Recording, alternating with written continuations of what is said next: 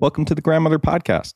Just a brief reminder while it's up in front of you to please leave a five star rating if you enjoy the show. And if you're feeling generous, to subscribe and to leave a review as well. We love your feedback, and it goes a long way towards helping the algorithms and getting us out to more people. And for more, you can follow along at Grandmother Podcast on Instagram. Thanks for listening and enjoy the episode.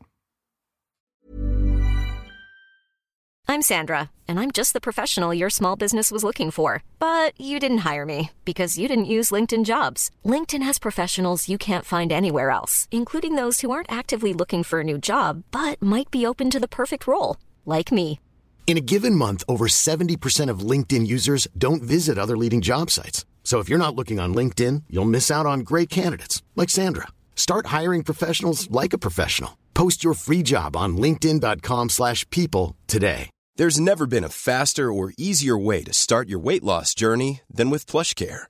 PlushCare accepts most insurance plans and gives you online access to board-certified physicians who can prescribe FDA-approved weight loss medications like Wegovy and Zepbound for those who qualify. Take charge of your health and speak with a board-certified physician about a weight loss plan that's right for you. Get started today at plushcare.com slash weight loss. That's plushcare.com slash weight loss. plushcare.com slash weight loss.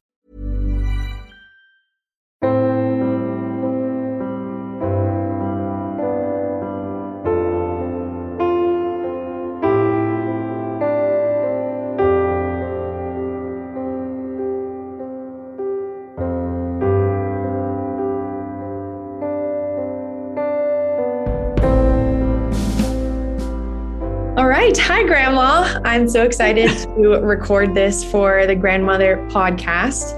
Uh, my name's Maddy Price. I am in Durham, North Carolina, where I live and train as a professional track athlete and a Canadian Olympian. And I'm so excited to be interviewing my grandma, Pera Miller, who lives in North York in Ontario, right outside of Toronto, Canada and she's incredible, just an inspiration to me. I got to see her a couple weeks ago after kind of some canceled flights. So it was a, a very great silver lining after some canceled flights, was spending the day with my grandma in the garden, cooking, hanging out. So I can't wait to interview you more, Grandma.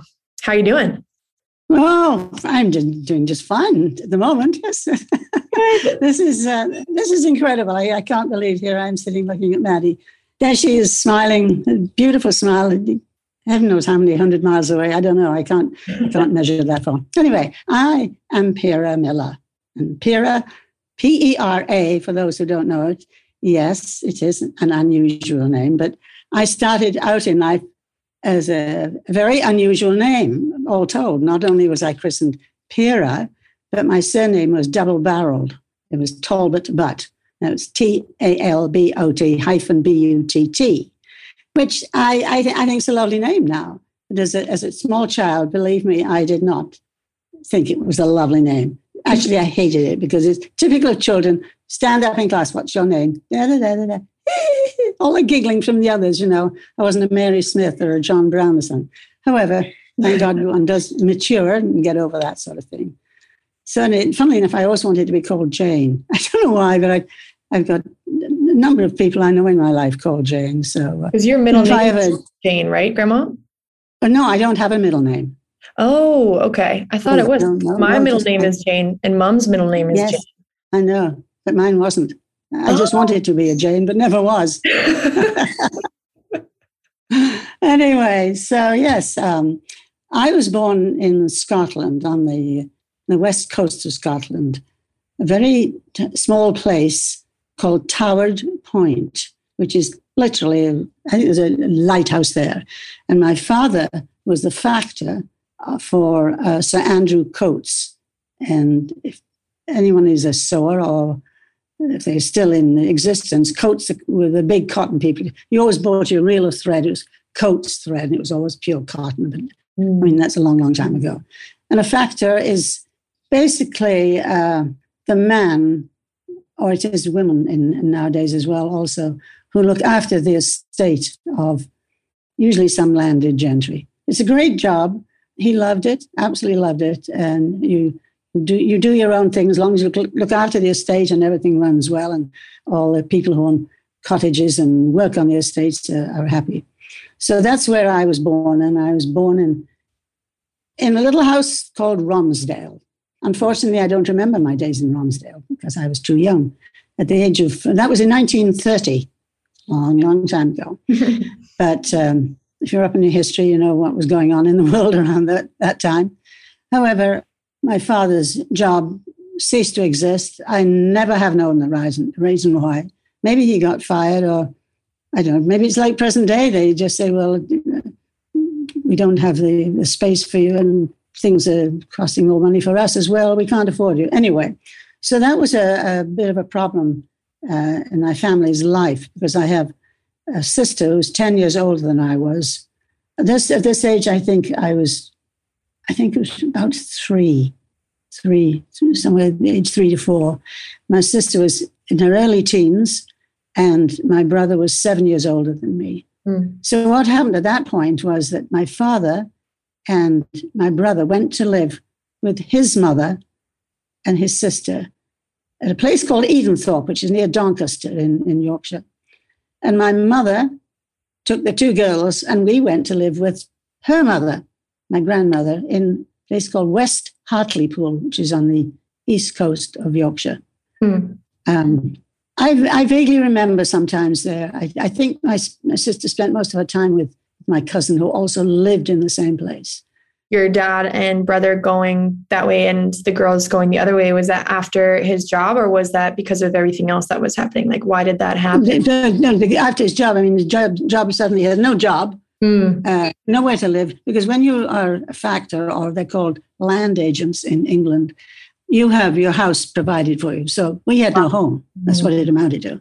Gosh okay. and uh, that's why he went there i think my brother watched trains or something all the time. He was there. He loved doing that, standing on a bridge and watching trains.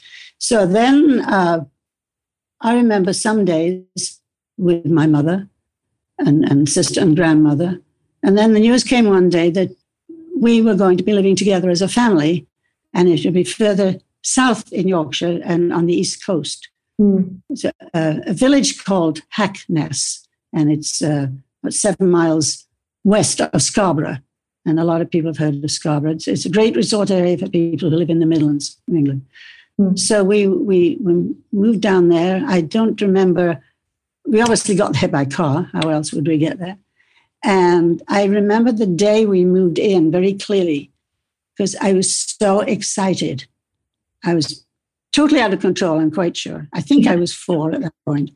Uh, I, I, know I was running around getting you know, there were more rooms to, to go, and there were stairs to go up and down. I remember running around so hard and fast that I fell. uh, great money, I suppose, something like that. That I do remember about the move in. And so life came back to sort of fairly normal. Uh, I really don't remember too much about the next few years, which isn't mm. surprising. Yeah. Uh, and then in uh, when I guess normally children go to school when they're about four. And the time came around and no school, no schooling for little Pera, which didn't, I didn't worry about it. I didn't know what a school was all about anyway. And uh, they do have certain officers who visit parents and say, why isn't your child at school? Mm. And so this did happen at my house. I vaguely remember that. Mm. And the excuse that it was always given to me by my parents that we didn't want her to go to the village school. And that's a very, in this day and age, it's, it's just not understandable. Hmm. Um, that, so why do you think it was? It was rather snobbish. Hmm. I didn't, I don't want my daughter to go and um, be with the village children oh, because they were children of farm laborers or yeah. people like that. And that, that is so British. Yeah. So oh, British gosh. Yeah, that uh, time and era. Jeez. Yeah, yeah.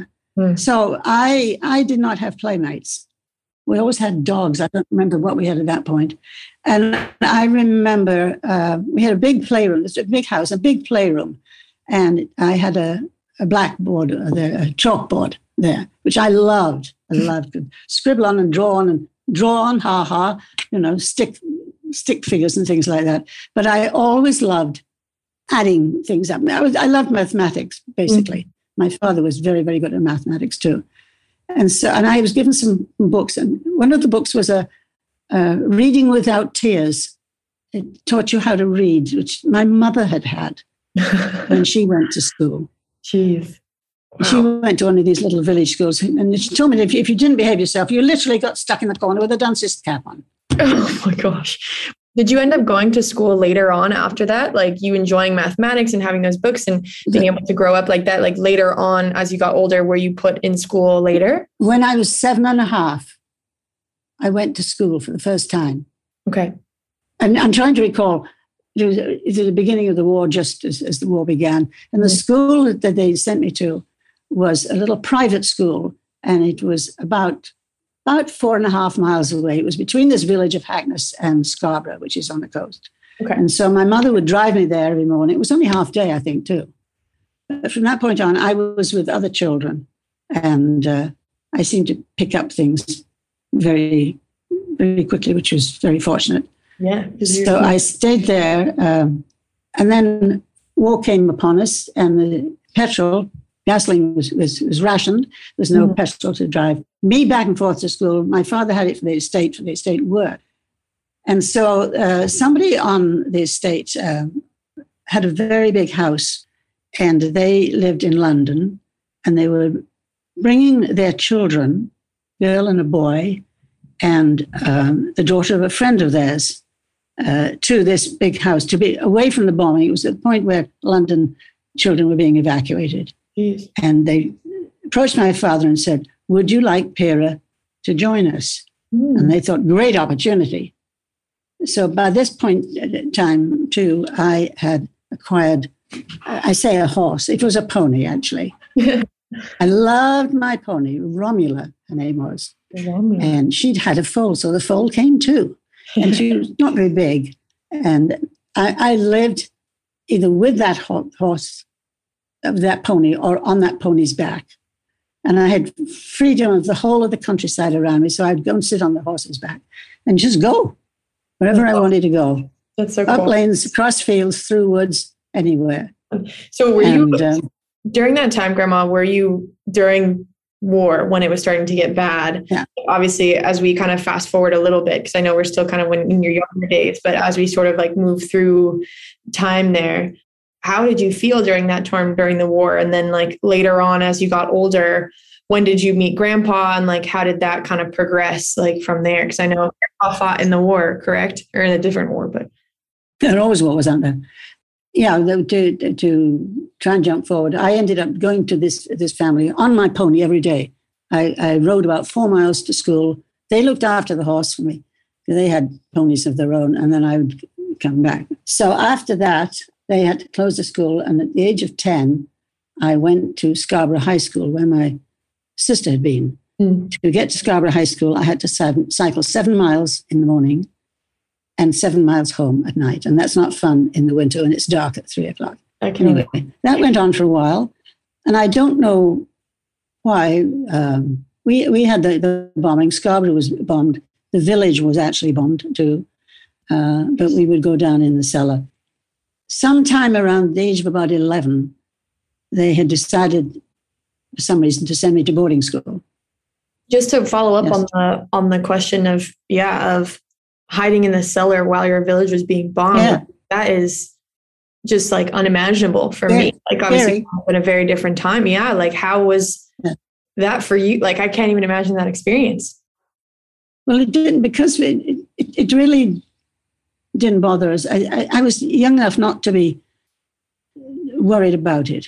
Okay. And I, and I didn't I didn't sense great worry from my family either. Okay. Well, that's amazing. Uh, we felt perhaps a little smug, feeling very safe in this this little village. Mm. And it was accidental bombing. It wasn't. Mm. Uh, it wasn't meant to be because there's nothing there. Okay. Then they uh, decided I would go to this uh, boarding school and uh, to go back to war, I was I, the day war broke out. I was very excited. Heaven knows why. I thought this is very exciting. um, so then I went to this boarding school, which I was also very very excited about. It was the first time actually I'd ever been away from home mm. on my own. I did know one girl was there.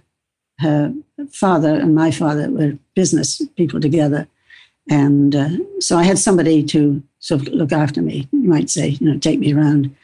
Unfortunately, I remember, I think about the first week I was there, goodness knows why, I had some stomach upset or something. So I was sent to this, what they call the SAN, the sanitarium, because, oh my gosh, he's one kid that's sick. Everybody else is going to get sick. Get her out of the way. So, so how but long were you was, at boarding school for? Like, what was, was that? This boarding school had been evacuated. It was a place called Swinton Castle. Okay, so how so long? I went living, yes, in, in, the village to a castle to live in, which was fun. I was there three. We stayed there three years. Okay, it was, and then the school had been moved there during the war, and after the war, they were able to move back to their own buildings. Okay, in Harrogate, mm. and so I went from, you know, home to a castle, back to school buildings, and I, I enjoyed my life. I did I did reasonably well. I, you know, I wasn't a star pupil, but I did well in athletics. In which, in athletics, as in like running or tennis, or because I know you're really good at tennis, but I didn't realize that you did athletics. I, I didn't play tennis to begin with because the the uh, tennis courts hadn't been re- repaired. Mm-hmm. But I played lacrosse, and I was in the I think it was the second lacrosse team. Mm and I did um, as a, a, sub or something like that on the first lacrosse team. I also played cricket. I played in the cricket team. Uh, we played netball and we played rounders. I was the captain, school captain for rounders. What is rounders again? Good, girls, girls baseball. Girls baseball. baseball. Okay, so kind of like softball. Yeah, typical things. And netball is, uh, as well, which I suppose is like your uh, oh, what do you play in the gym? Uh, basketball. Basketball, yeah. I know it has different rules. Yeah, to stop with the ball. Yeah, you can't yeah. with the ball. Yeah. It's also so but cool I, I love played lacrosse, Grandma, growing up. That's so cool that you played yes, lacrosse. Yes, Because Nikki, like my younger sister, obviously, is you know, Nikki played lacrosse Division One at William and Mary, yeah. which was so cool that you know. Yeah. Started all the way back then when you started playing, and Nikki picking it up later yes, and being really good and loving it, and it's just so cool. All the gener like down generations, it's really cool. Right. Lacrosse is much bigger in England in girls' schools than it is mm. in, in North America. Definitely. So I was I was there then. Uh, unfortunately, the year I think it was the year I went back to Harrogate. The school was there. My father died. Oh, I'm so sorry. Um, yeah, that was I was I was 15 when he died. So that was a big shock to a 15 year old. Yeah. How did you handle that grief at the time? Well, for, I think fortunately I was at boarding school mm. because I, I had to focus on that. Yeah. I certainly don't remember any counseling, certainly no counseling, mm. I would say, from school. I guess I was a bit of a lost soul in many ways, but I then I, you know, I really focused on playing my cricket or playing lacrosse, and I loved um, gymnastics too. Mm. Uh, except I could never balance. I, I was terrible balancing on the bar. I loved anything else. I could throw myself over horses. Great fun. because I was good at mathematics, my father, very old fashioned, of course, compared to today's. Uh, today's uh, growing up in families, but he decided that the best thing for me was to to be a chartered accountant. Mm, okay. I thought, oh, well, that sounds very grand. I had no idea at that time. That's one of the most difficult darn things to, to get into, and the exams are just almost impossible, I believe. Anyway, so that that was the idea. And meanwhile, uh, my brother had been. Our, our, careers really were, I suppose I have to say, chosen for us. Mm, yeah. My sister was in the police force during the war. Oh wow! Um, she, was, she was on the motor patrol. Mm. And uh, all around Yorkshire. So, uh, and she loved that She a lot of fun. My brother was, he was literally put into the army by my father. He was 17 at the time. Oh, wow. And he, he needed, he needed shaping, shaping up.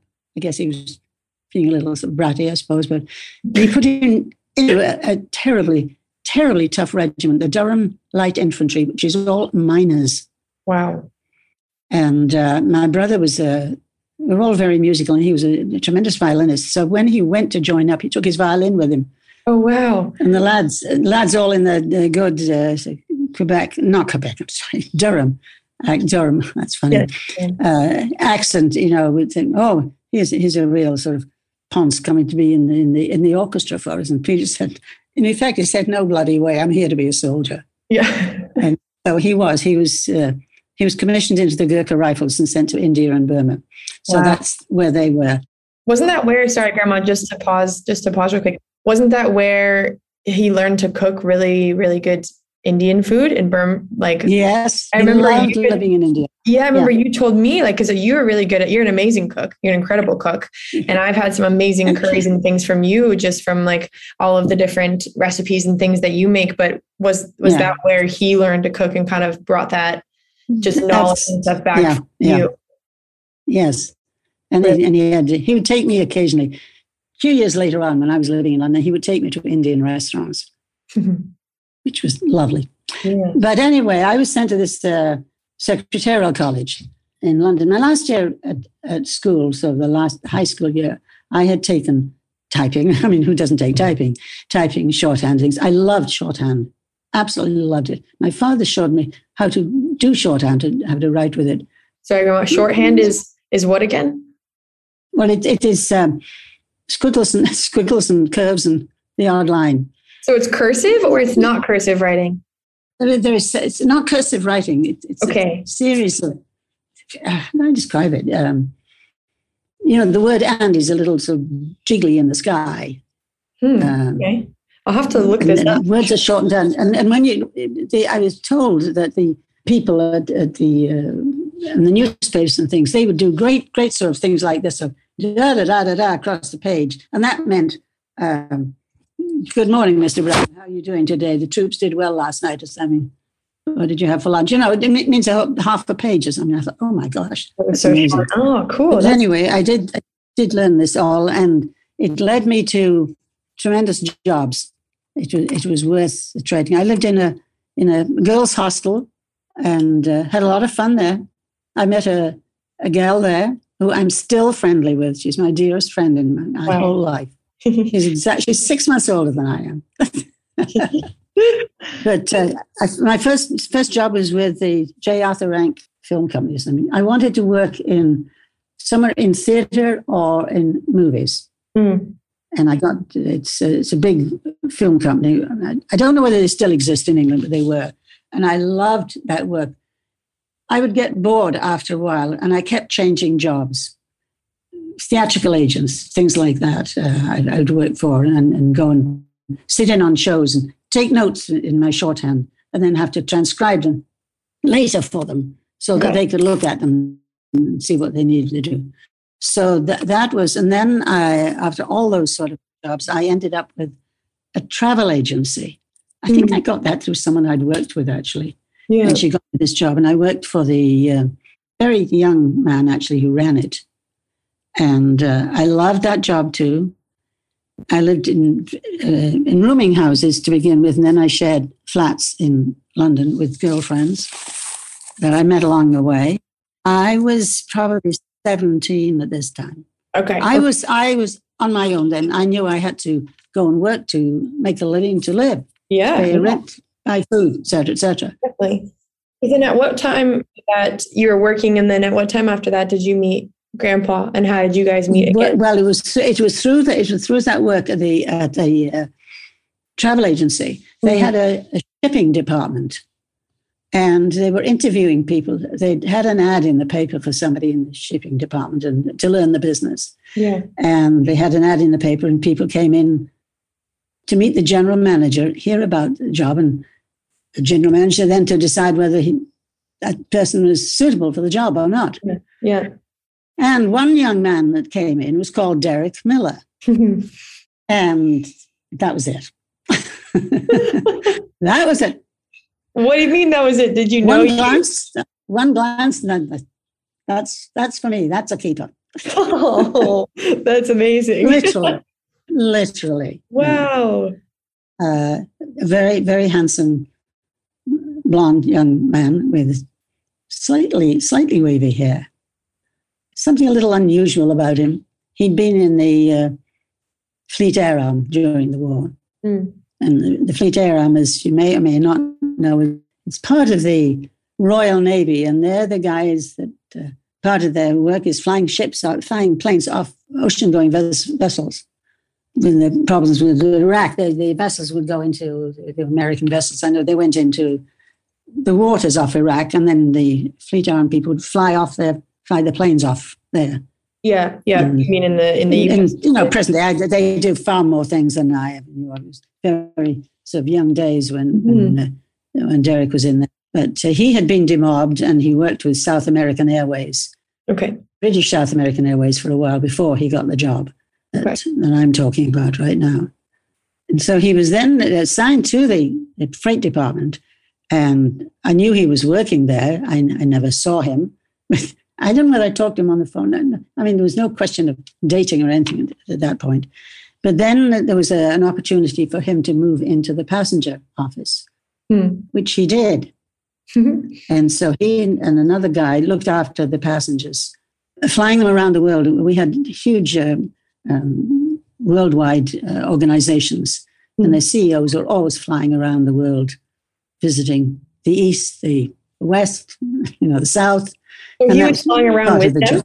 So he was flying No, around. no, no, Oh. no, no. They would phone up and say that, that their their uh, CEO had to uh, be away for ten days. He had to visit ten different parts of the world. Okay. Uh, will you book him on the flight? Will, he wants to leave on January the first. Okay. Oh, so And he so would Derek would pull all this up, and yeah, Okay. put it together. Yeah, Got it. And so I got to know him in the office naturally. And the amusing thing was that it was a a building. Um, I think they called it on the Queensway, Kingsway, Kingsway in London, Yeah. and there was no washroom in our section of the building. So to go go to the washroom, you had to walk through the passenger office, outside, and in next door. So you can imagine, I went to the washroom amazingly, amazing number of times per day. Just so you could walk by him and say hi. Just that I could walk by him and say hello or nice day or something, something stupid. so somehow or other, the friendship did uh, did blossom at that point, and then it got to the point where uh, we would go out and have lunch together. Hmm. We always went to a local pub. We usually had a glass of beer and a veal pork and egg pie. I think it was. It was a cold, very, very typical thing you'd get in a pub at that time yeah. uh, all for probably about one and sixpence or something like that, because that was all we could afford anyway. And so that's how the the uh, friendship grew. And on one occasion, he said, "I have a friend I'm meeting for a, a beer after work today. Would you like to join us?" That was my first date and meeting a very great friend of his, who he'd known for many years, and. Uh, it was great. It's sort of things continued from then on, and the lunches certainly became a habit every day. We both lived in different places. He lived in Earl's Court and I lived in Bayswater, I think it was at that point. Mm. Occasionally, we he would ask me to a movie and, and some funny little restaurant uh, we'd go to after the movie. What was your favorite movie back then? Like, do you remember any? Laura, What was it? Laura, Laura, Laura. I don't know if I know that one. Laura. It's a wonderful piece of music. Hmm. And I can't even remember who's in it. Dang. So, what kind of that- when you say favorite piece of music? Just this is like just a little side, and then you can get back to it. But what's your favorite type of music to listen to? I know you and Grandpa always. I remember always listening to classical music in the house. When I. I really like classical music. yeah. And some people say, "Oh, you know, there's no there's no tunes to to dance around to." Listen to some light classical music. Mm. There's a lot of tunes in it. A lot of tunes in it. Heavy classical stuff. No, I do not like. Uh, Yeah. Nor did Derek. Uh, lighter. The light stuff. uh, the romantic stuff. You know, and it's Mhm. even even things you can sing along. You know, hum along or something. Yeah, and the when I saw Yeah. you last, the people, the it was the trio, right? Il Volo, the three Italian men Oh, that, that kind of yeah. like operatic pop sort of. Oh, they are! I die for them right now. they they started off as teenagers. They they they were in a one of these contests, I think, for the best voice or something like that. Yeah, And one of them, the youngest one, who was only seventeen, I believe, at the time, he won it. There's him and uh, another one who would really like to be an operatic singer. Hmm. The three of them got together, and they were fortunate in that somebody uh, discovered them, Yeah. put them together, and I absolutely adore them. That's adore awesome. them. Love it. Wait, okay. So getting back, so then when did you and grandpa get married? And then at that point, when did you move from England then to Canada? And then that brings us more to where we are. And then I can kind of ask a few follow ups but yeah, when did you get married? Along the line, uh, I guess I met him when I was 17. I think I was, it could have been 18. I'm not quite sure actually. But we got married in 1950. Gosh, that sounds so long ago. 1950. What? I, and it was it was it was that we were married in, on November the fourth, nineteen fifty, and it was in September of that year that we we got engaged, and then we figured, well, let's get married. Why why be engaged and and you heard people who be engaged for two or three years and forget it, you know, we're going to get married. we did, and then I was under twenty one, of course, and uh, I wrote to my mother and told her I'm getting married. Yeah. And her reply was, You're not getting married without my permission. You have to be 21. Oh, wow. She was just 21 when she got married in heaven knows when, beginning of the 1900s. so she'd taken a bold step, I think. Yeah. And uh, my brother was living somewhere in, in England. And she said, For goodness sake, go down and see what this boy is like. In other words, look him over, see if you approve of him. so he did. And we were married on, on November the 4th, 11 o'clock in the morning at um, Christ Church, Lancaster Gate. what did your dress look like? My dress. Yeah. Like how Well- do you remember what grandpa looked like when you walked down the aisle? Like what was his face like? Yes, I do. Had a brand new suit. I was not married in white. Mm. I had been bridesmaid at a at a, a friend's wedding shortly before. My mother thought, my mother was living up in northern England at this time. Yeah. She thought I would wear that pale blue dress that I'd worn as a bridesmaid, Mm. and I thought, no way. Yeah. So I sta started searching around, and I still have you not seen the dress? I still have that dress in the basement here. No, I don't think I have. Or maybe a long, long time ago when I was a kid, but I don't remember. I should, you should look next time I'm there. I'm trying to th- how to describe it. It was sort of a don't like you, and you can laugh when I tell you this. Sort of a dark purplish color. That's with- cool. with, with black in it, and I wore I wore black shoes Mhm. and a black hat. It's, I had a little black handbag. It's I mean it's hilarious. My I'm dear sure you looked girlfriend. very cool though. That sounds like a very cool bride. well, I, you, I Grandma. My uh, great friend that I still have, she had a second marriage, and and one day we were talking about our clothes, and she said, "I was married in all black," and so we had a big laugh over that. You know, young kids, you know, married in black. I, I don't know why. I don't know why. Derek had a gorgeous brand new suit, and it was quite a large check, quite a loud check. Was mm. lovely. And he wore what was known in those days as brothel creepers. In other words, suede shoes. Brothel Yeah. creepers. Brothel creepers. They're always nicknamed brothel creepers. oh my gosh. yeah. I don't remember his. T- oh, he, he, yes, he wore the, uh, oh my goodness. He wore the Fleet Air arm tie, I think, as far as I remember. Mm. Yeah. I expect he would, yeah. Yeah. Was his face in shock at how beautiful you looked coming down the aisle? I don't know. I don't know. I really don't. It's probably just shock, period. Shock, period. Here oh we go. God. Are we really doing this? But then you guys had an amazing, what was it, 60 years of marriage or more? How long was how many? 62, 62 years.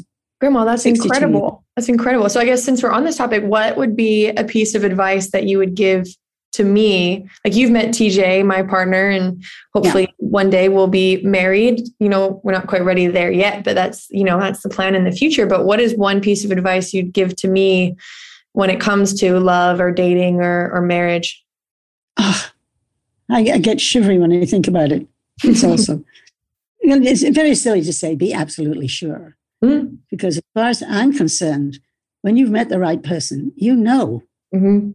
something inside you. I could actually tell you the minute, not the minute, you know, time wise, but uh, where I was and, and more or less the minute when something just, something inside me said, he's, an, he's a man for you to marry.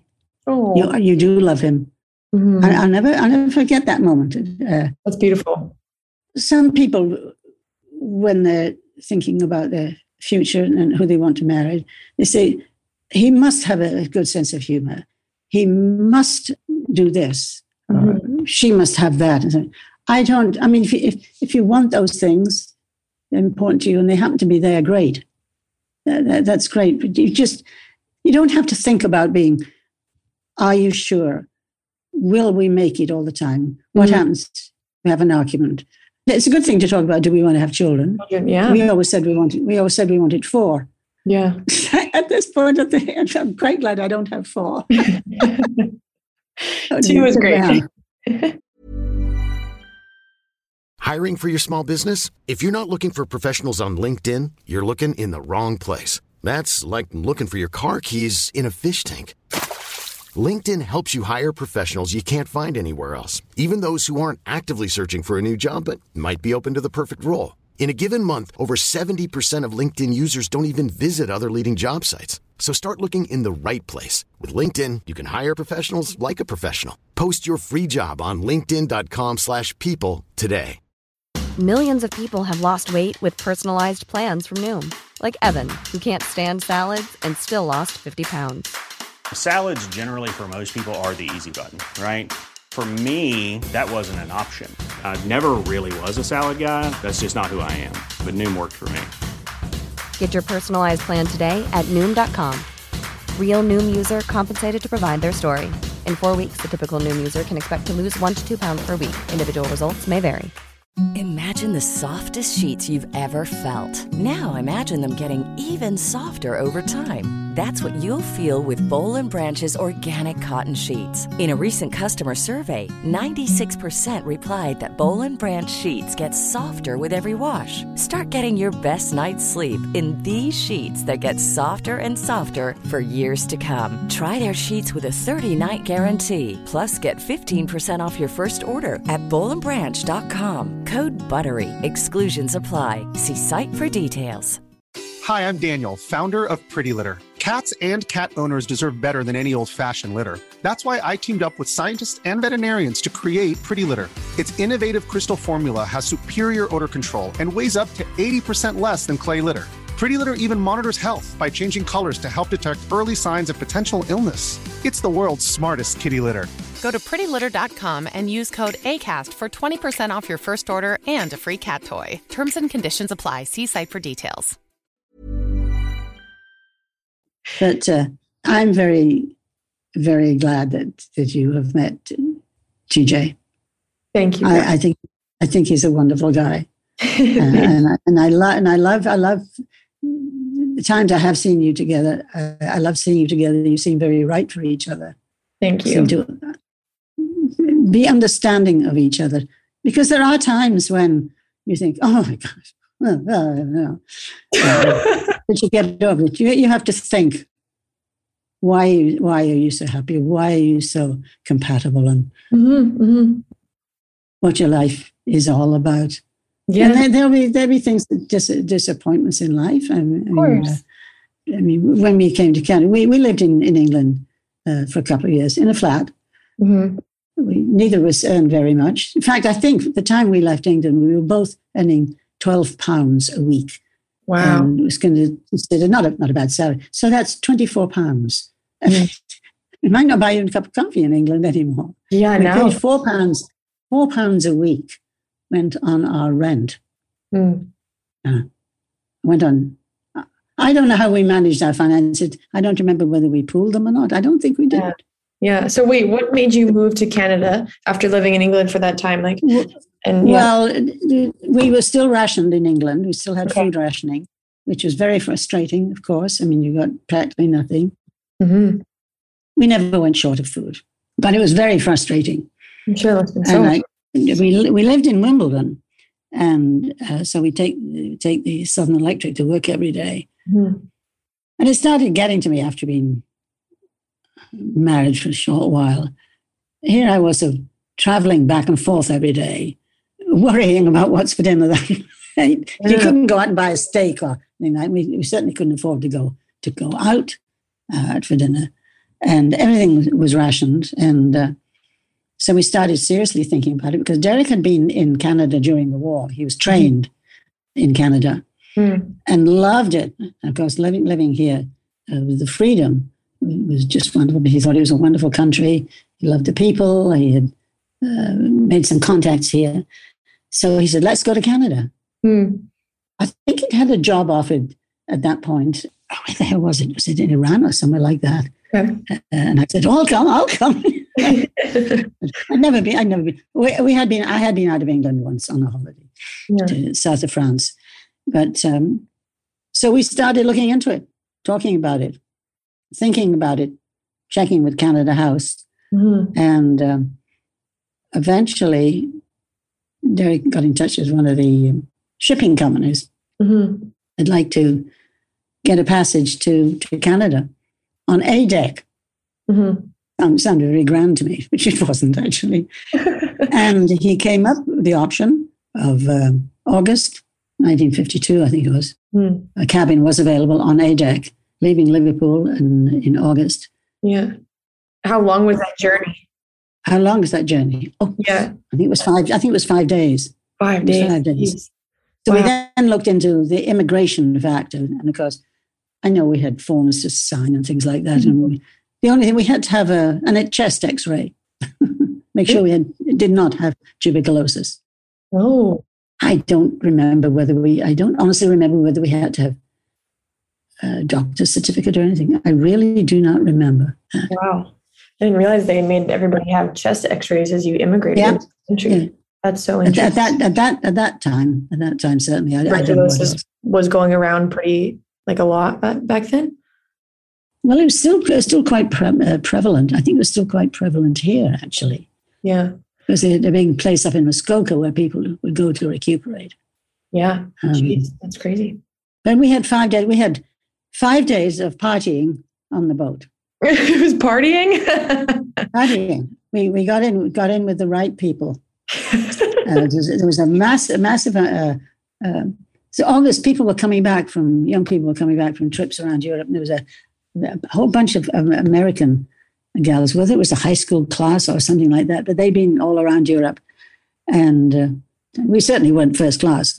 yeah, yeah. Uh, that's so fun. Huh? class or something like that. But there, there was always, I mean, there was always music and dancing, and they, they they'd have shows and Wow. things like that, and, and it was it was just a heck of a lot of fun. The last night before we did, and then entered the St. Lawrence at that point, and before we we docked in Quebec, before we arrived in Quebec, there was a big party the last night. I don't think we ever did get to sleep, Hmm. and they brought the. Uh, what are they called? I would saying the tugboat. What do they call it? The lighter is it called? Where they the boat is steered into the the line is steered by a, by a small Smaller vessel boat. into harbour. Yeah, yeah, yeah. Can't what they call them. Yeah, and and we docked in, in Quebec City in uh, overnight, early hours of the morning, Yeah. and then because we had brought trunks with us because we had brought out our worldly possessions. Yeah. Uh, I think we had two large trunks plus other stuff, and uh, we was then we obviously had we had booking on to Toronto, Mhm. and we'd met one young couple who were going to London, Ontario, I think, and, and some single guys. Hmm. One of them, Molson, well, Peter Molson was on board, Mhm. and so uh, we were uh, shepherded ashore and met up with our luggage, and then we were moved on to a train to come to um, Toronto. Wow. It was a horrible train. And it was so, it was not air conditioned. It Oh, was goodness. so hot. And we an- landed in Toronto at the end of August. Wow. You know how hot it is in Toronto at the Yeah. end of August. Geez. So then you guys moved in and yeah. So then from there, how, when did you like get mom and Uncle Nigel? We had to do, do a few things before that because we, we uh, eventually um, rented, rented some rooms in North Toronto. Some Mhm. rooms, so one and a half room basically. No, two rooms, that's right. And you shared the bathroom with everybody else in the family in the house. Uh, an English couple who were very kind to us. And uh, so that was the end of August, uh, September, we got that. Uh, flats were very, apartments were very difficult to get. Hmm. And we saw advertised in, in the paper a one, it was a new building in North Toronto, a one bedroom flat for $100 a month. Wow. Meanwhile, we had gone out to earn some money. I got a job instantly. I mean, literally. The next day I was working for an insurance company downtown. So I had to go by streetcar downtown yeah. every day and back. And Derek uh, tried to get a job with a travel agency. Mm. But they asked him if he'd done travels on, on booking of, of uh, coaches, uh, buses. And he said no. And he said, well, then you're no use to us. Mm. Ah. So he had lots of int- uh, introductions and one, what was he, a lawyer. He was very kind to Derek. I think he spent most of his time with him. And it was then suggested he went to Avro, see if he could get a job because he's always loved aircraft. Mm-hmm. And he got himself a job in the contracts department of Avro. So he started working right away. So we knew we could afford $100 a month. I think we both earned 50 bucks a week, as far as I remember. Oh, that's great. And we knew we could afford $100 a month. So we took this apartment. Nice. And it was great. We had no furniture. so we followed somebody's advice and we went to T. Eaton Company and bought enough furniture for the bedroom, a kitchen table and two chairs, a settee and a chair, and a record. Uh, we called it a radiogram, which still a settee and the, the, the chubby chair are still here. I've been through. No way, it's the same ones. Several, the same ones. Incredible wow. pieces of furniture. Yeah, they've been recovered and refinished and things like that. But, That's yeah. amazing. I didn't realize that. So we had started to, to, to live. And then Derek started, uh, joined a rugger team. He started to work with Aviron. and they had a rugger team. Rugby, right? Yeah, yeah, yeah. yeah. yeah, yeah. And a lot of, lot of English people. We met, you know, great English people because we did tend to stick together. Mm. We were all immigrants. Makes sense. Yeah, you have that sense yeah, of community, I'm sure. At one time, there was one couple that was married, I think, and had a child. And we started talking about children, mm. Um, thinking, well, you know, now's not the time. We'll, we'll wait a, a little bit. You know, we've only been married a year or something. Let's wait a little bit. Yeah. And then we met a couple in that, that building, one of those little apartments. And the parents lived in what was new to the world. It was Don Mills. Mm. And uh, there was this new building being built there. So this, this couple and ourselves decided we would move over there. Hmm. And they were much nicer and much more up to date buildings. And nice. they were a little bit more, a few dollars more, but we could afford them. Okay. So we moved there. And then that, that's really, and then I got a job locally. And, and uh, that was really when we started talking about children. Mm-hmm. And, you know, we, we will no longer take precautions expecting to get pre- pregnant, and then you yeah, don't yeah. get pregnant. so that goes on for, or can go on for a long time, and then you start yeah. talking about adoption. Mm-hmm. And uh, you know, if you ever have to do that, you go through a phase of one wanting to adopt, the other one not wanting to. Mm. And then you switch. Well, I think I really do want to adopt now. Yeah. Well, I thought I did, but I don't anymore. Well, it's amazing that you guys then, I'm sure, just like going through that process was was challenging of, of just very process, challenging i'm sure yeah. but it's amazing that both of you obviously came to that decision to adopt and you know yes so cool when we eventually did it, well then we made the application to the children's aid society mm-hmm. and that started many many interviews together not together Mm. I, I meant that I mean singly and, and, and yes. as a couple. As a couple, yes. And asking us, you know, all our background, what we did, what we didn't do, mm-hmm. why we came to Canada, et cetera, et cetera, et cetera. And, uh, and there was constant doctor's visits, of course, and yeah, and, and the two procedures that were, were tried, but uh, mm-hmm. and then then I I developed, uh, I suppose I'd had it all the time, endometriosis. Mm-hmm. mm-hmm.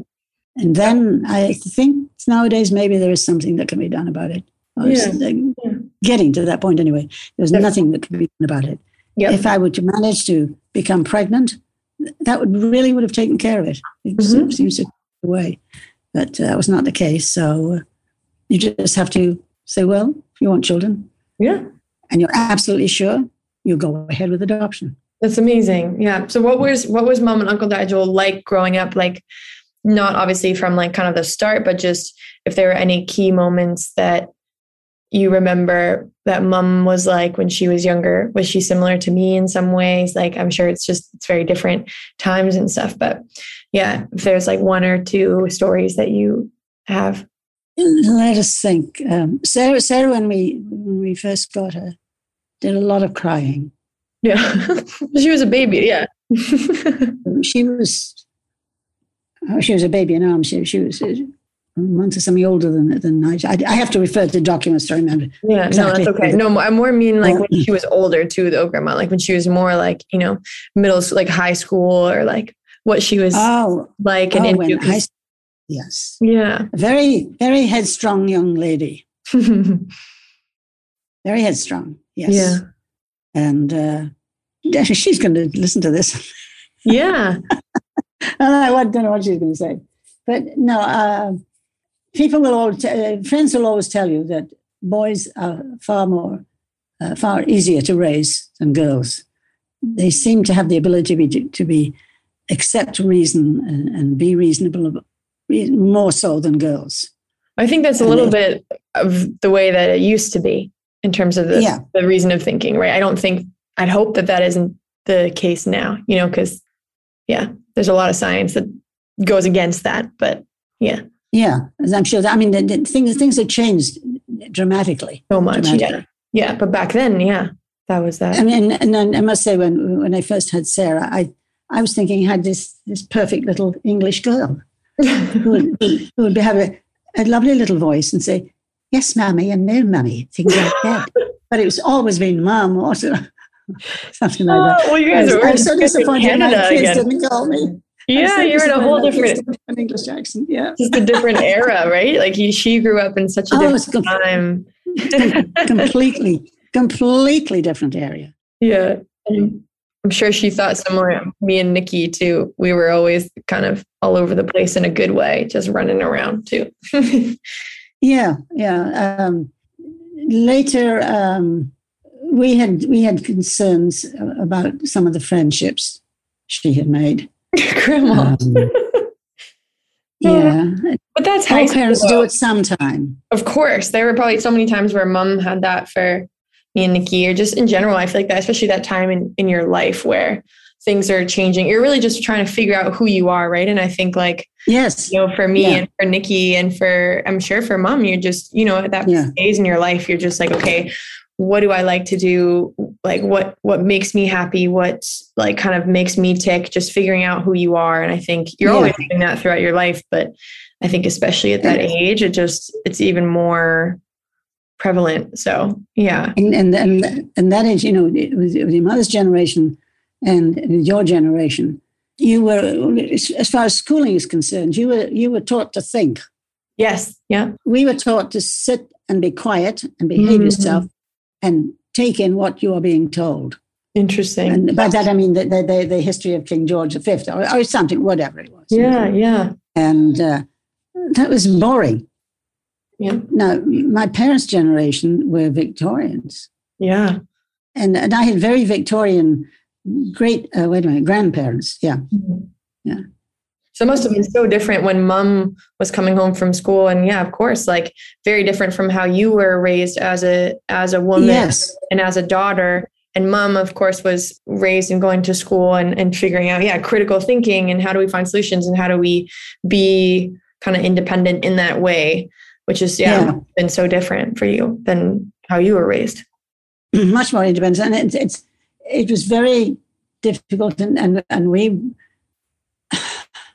we mis- mismanaged many occasions because we really didn't understand it. I mean, had we more family, had we had family living around us, mm. they, they said to us, "Oh, for goodness sake, you know, we're not living in the past age. We're not kids anymore.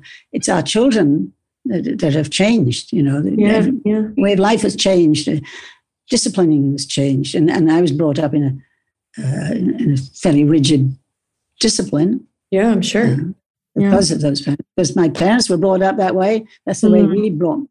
I was brought up, and we really I guess, have to admit that we failed to see, to realize that.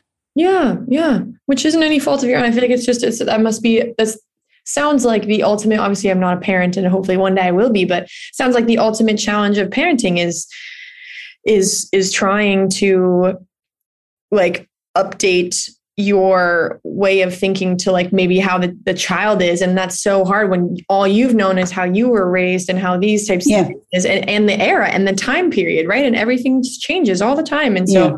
i can only imagine that that must have been very difficult and is just yeah part of life and parenting and and those types of things so yeah it's pretty it's awesome and, and also you see my, with my brother and sister especially my brother being in the forces they're highly disciplined mm-hmm. you know for and I was highly disciplined being in a boarding school. Totally. I mean, I mean, you, you, you, you.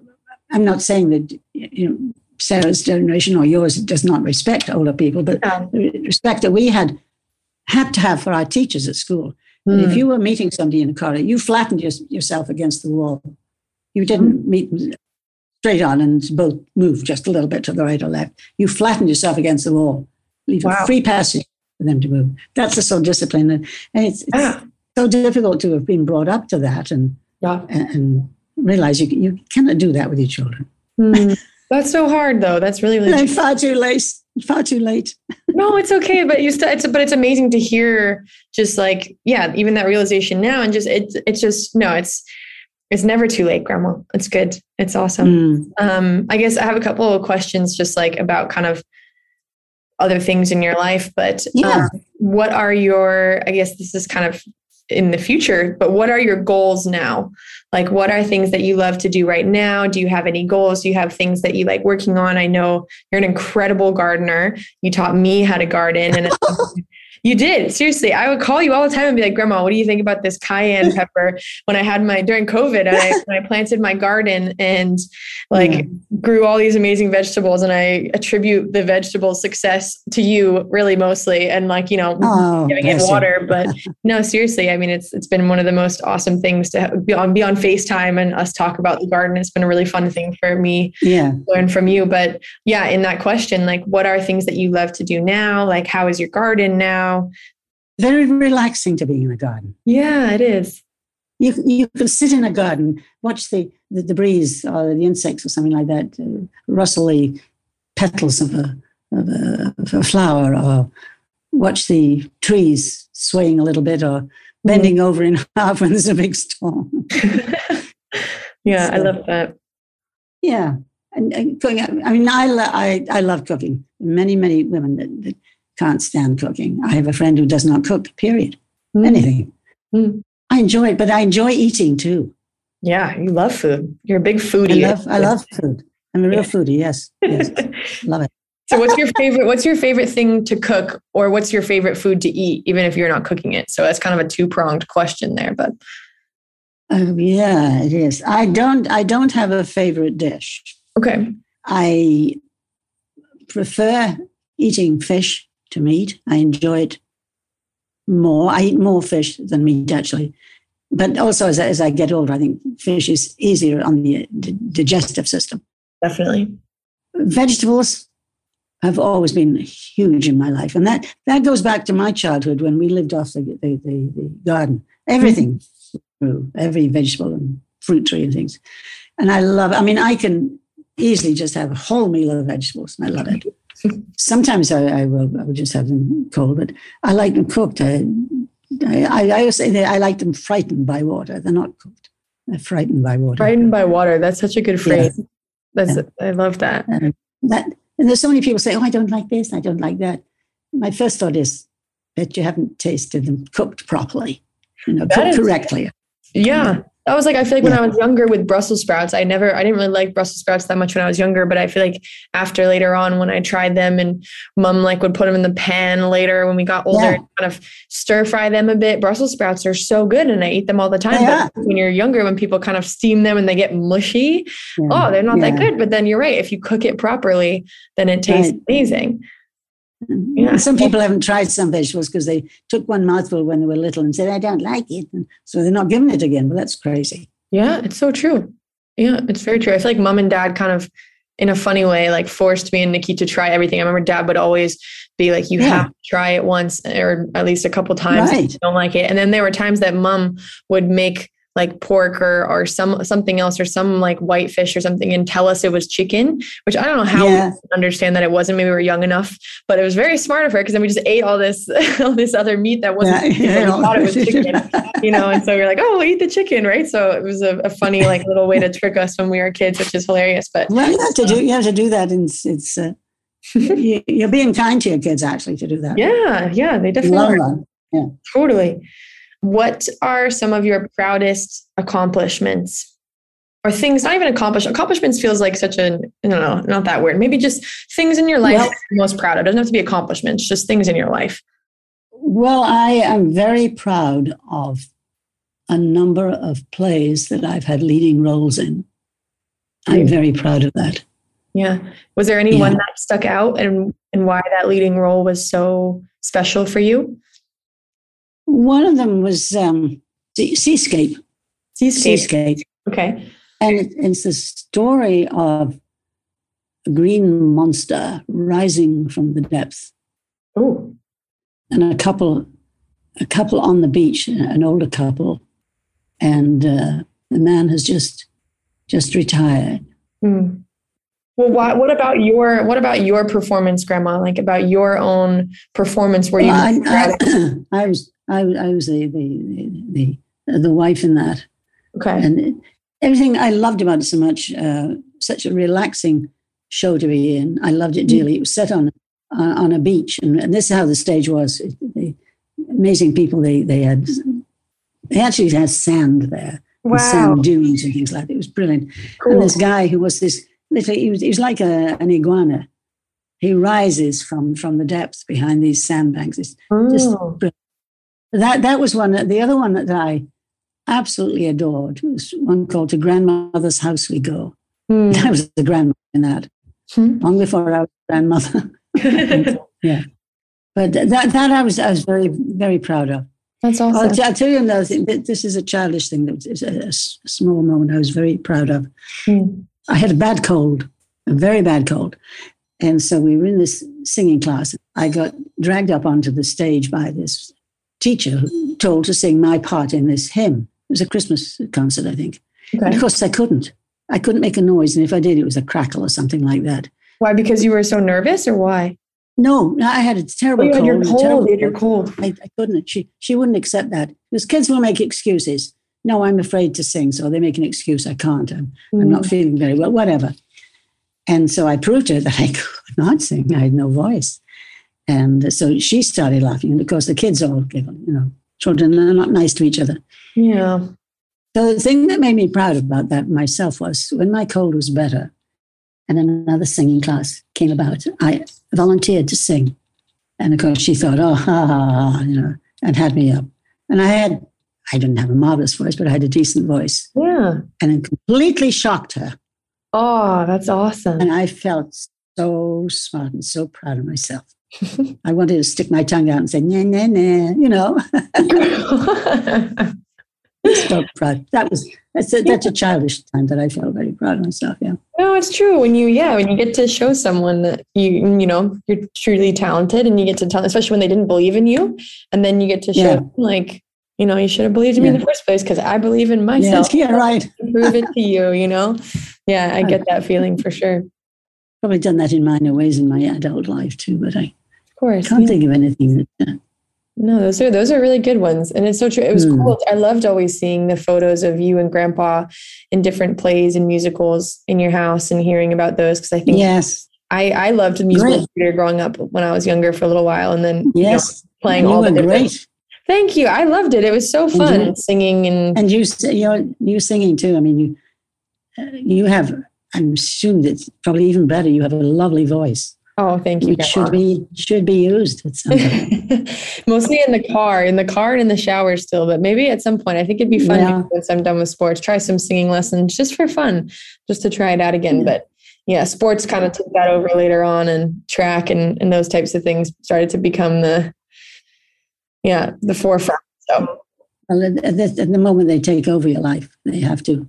Yeah, I mean, to I think yeah, when it's you know, it's it feels like it's it's a combination of a huge pursuit of like a big dream and these goals, but it's also a job too, right? Mm. In a sense, it's like a way that I ma- making a living, even if that living is is small, right? Because track doesn't pay very well, and, and this sport doesn't mm. pay super well. But it's not, you know, I don't do it for the money right now. I'm doing it because I love it and have had some amazing experiences. And it's been so oh, cool to have. have you you at some of these meets.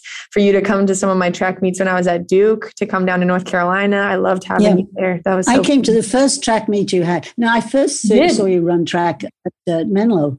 Yes, in high school. And then I first I saw your first track meet at at, at Duke. Duke.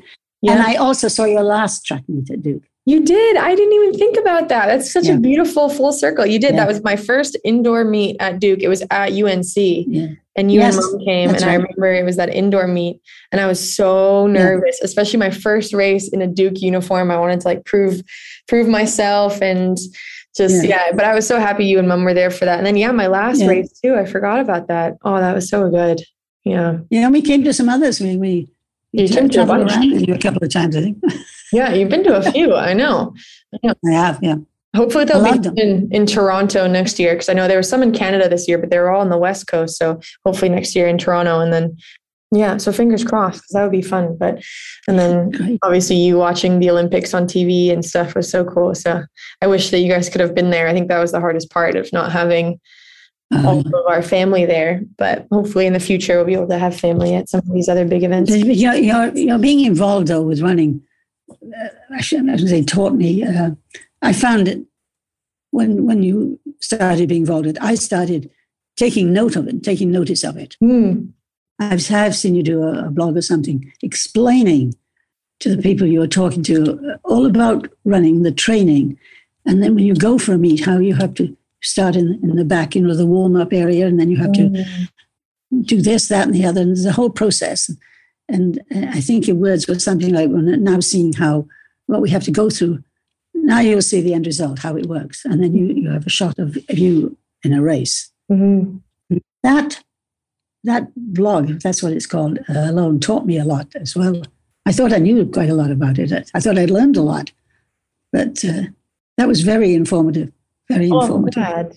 Thank you. Yeah. No, I'm glad. It's true. It's like there's so much behind the scenes, I think, in sports yeah, you don't and in anything in life. But it's cool to, yeah, to be able to shed a little bit of light on that and yeah. for you to be able to hear and learn about that as well. That this is like some of the behind the scenes. Well, I, I have I have this one friend who, you know, inquired about you. Would you maybe do some talking to them one day? I haven't heard any more about it, unfortunately. But uh, even if one more person is is interested, then she'll tell somebody about it. And then, yeah, you know, more people become interested. And I know how how passionate you are about uh, opening the world to the the uh, to the women athletes of mm-hmm. the world. Mm-hmm. And yeah, I think yeah, it's been cool to see. I think the progress that women in sport have made. You know, I think especially like even another good example is the U.S. women's soccer team and Megan Rapinoe and yes, fighting, you know, fighting for equal pay and all those things and them getting it. Yeah. And then, you know, I think with track we've been lucky that equal pay in terms of prize money has been a thing mm-hmm. for quite a long time now, not quite a long time, but it's been mm-hmm. around for a little while. So that wasn't, it was something that the earlier generation fought for, for in order for me to be able to benefit, which is amazing. But I think, yeah, mm-hmm. like you said, even if it's one or two more people that are learning about whether it's track or whether it's mm. just like women's sports in general, right? Like just watching, yeah. giving more exposure and giving more views. And then that helps more sponsorship dollars and helps like the pay gap decrease, right? Because even though there's, some equal pay in certain sports, there's still a huge gap in other sports, right? Um, yeah. And even a huge gap in sponsorship dollars, right? So even if you have equal pay from either a prize money or from like a salary perspective, like women's soccer, mm. the sponsorship dollars sometimes still aren't equal, right? Like these companies are still investing way more in, in men's sport, right? Um, and so I think yeah. as we progress and there's more platforms there's more people out there that are pushing for this and like more that we can talk to younger female athletes and keep them in sport longer because mm-hmm. i think that's part of the issue a lot of time is, is younger female mm-hmm. athletes quit sports at a rate like way higher than boys right boys end up staying yeah. in sport a lot longer because they're kind of encouraged to whereas girls a lot of times like just don't have those kind of mentors or other people that are encouraging them as much and so if i can be a little bit of someone who's helping encourage a little bit, then like that feels like it's given a lot of impact to my career in life as well. But yeah. Yeah. So, and I appreciate all the support and you being so invested in learning about it and telling your friends about it. And it's something it's been really fun to be able to chat about track and yeah. support with you. So it's been really fun. Yeah. But yeah. you have to, you know, the, the, uh, any, any athlete really, but after, after you've reached that, that plateau of, of uh, well, let's say John Brown won the, uh, Mary Brown, let's say she's the yeah. Olympic medal winner. She hopefully has some sponsors, mm-hmm. but she's got to keep running to keep those sponsors. Mm-hmm. Now, whether the sponsors is, uh, let us say, um, the local grocery store, mm-hmm. mm-hmm. she has to continue doing something to honor them mm-hmm. after she stopped winning winning medals. Do, do you see what I mean? You, yeah, like yeah, you're saying like once you yeah yeah yeah like once to carry, to carry your name on if you want to if you want to yeah. carry on as, as that wonderful person who's got them to that point, yeah, then you have to be doing something to to continue to earn that that honor yeah. of the sponsorship. And, and even I think a lot of times now with sponsorships like that, you are continuing to like quote unquote earn that by continuing to run and to perform right and to continuing to mm play your sport like in that's good enough because now if your name so a lot of times now like your name and your brand and what they call your likeness is tied to you right and so that brand and like the Maddy Price brand like who i am and mm. who I what I represent, what I put out into the world, like that's valuable, right? So for a company to be attached to my name and my brand, that's worth something, right? And so yeah. even if let's say like this past year I haven't had a good year on the track because I had so many injuries and things, but regardless of that, you'd hope that if they're a good partnership, if they're a good company, that they would still be willing to kind of invest. Like, okay, maybe she had one yeah. bad year, but hopefully, like, we're still invested in who Maddy is and the athlete in person that she is and what she represents. That we know that, like, you know, she'll continue to progress, and that's that's still worthwhile, mm. right?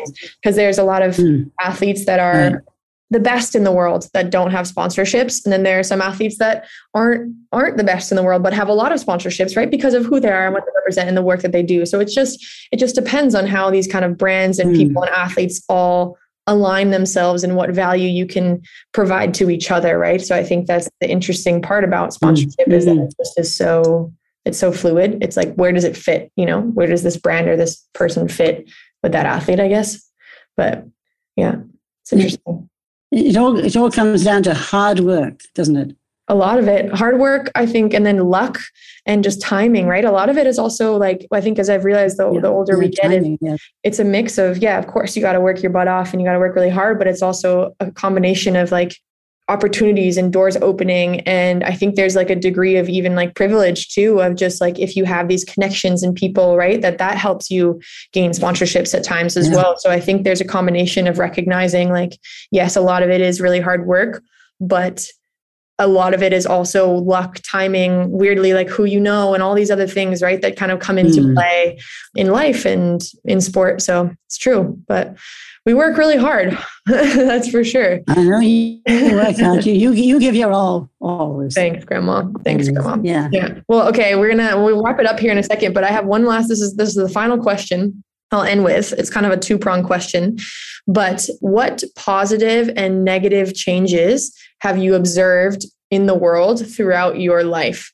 So you can answer the first one, like what. We'll do negative, and then we'll end on the positive note. So, like, what negative changes have you observed in the world throughout your lifetime, or throughout like things that come to mind? Just like changes that were like, oh, this isn't, this hasn't been a great change, you know?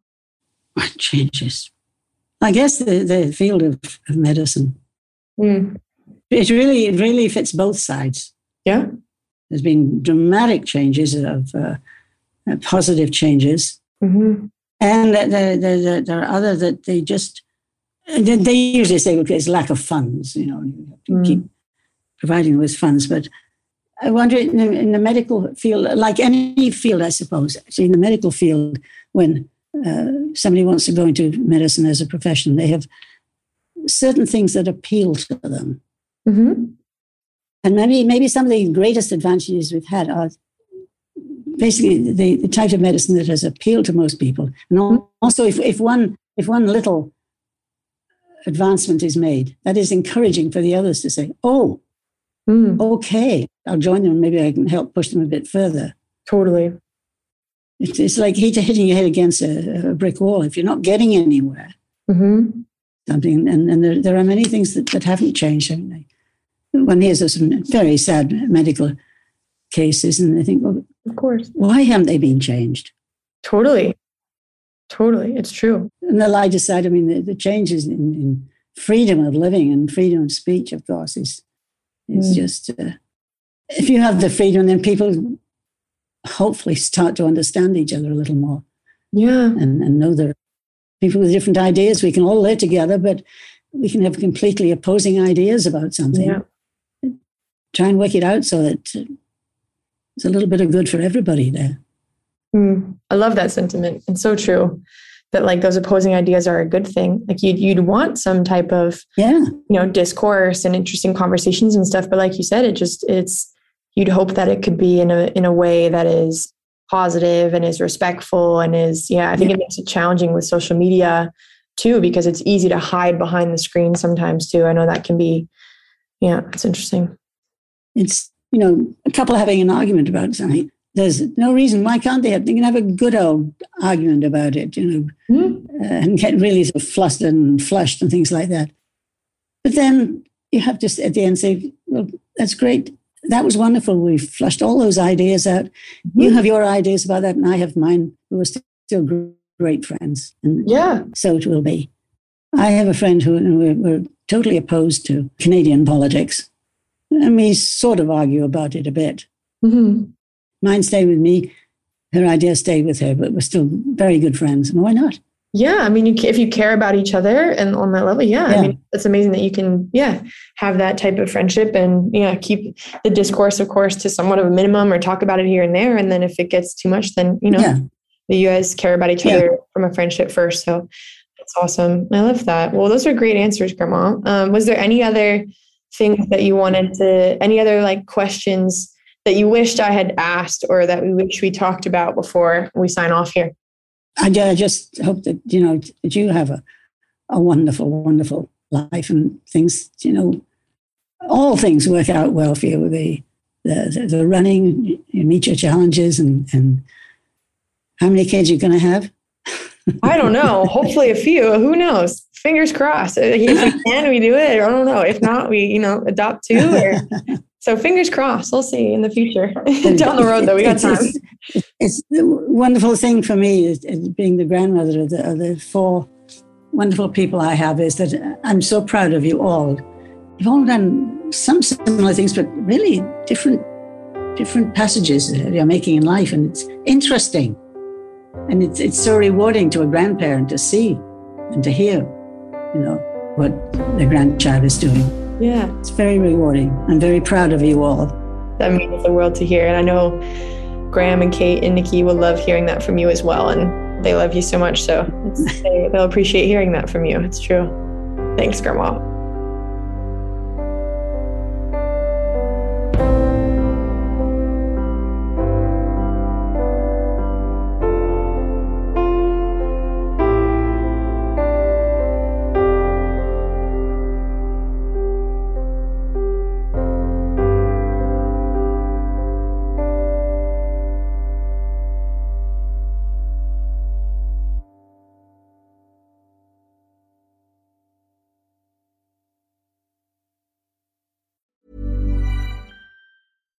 Hi, I'm Daniel, founder of Pretty Litter. Cats and cat owners deserve better than any old fashioned litter. That's why I teamed up with scientists and veterinarians to create Pretty Litter. Its innovative crystal formula has superior odor control and weighs up to 80% less than clay litter. Pretty Litter even monitors health by changing colors to help detect early signs of potential illness. It's the world's smartest kitty litter. Go to prettylitter.com and use code ACAST for 20% off your first order and a free cat toy. Terms and conditions apply. See site for details. Imagine the softest sheets you've ever felt. Now imagine them getting even softer over time. That's what you'll feel with Boll and Branch's organic cotton sheets. In a recent customer survey, 96% replied that Boll and Branch sheets get softer with every wash. Start getting your best night's sleep in these sheets that get softer and softer for years to come. Try their sheets with a 30-night guarantee. Plus, get 15% off your first order at bollandbranch.com. Code BUTTERY. Exclusions apply. See site for details. Even when we're on a budget, we still deserve nice things. Quince is a place to scoop up stunning high-end goods for 50 to 80% less than similar brands.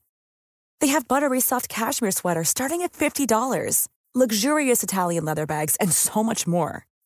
Plus, Quince only works with factories that use safe, ethical, and responsible manufacturing.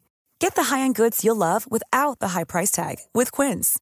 Go to quince.com/style for free shipping and 365-day returns.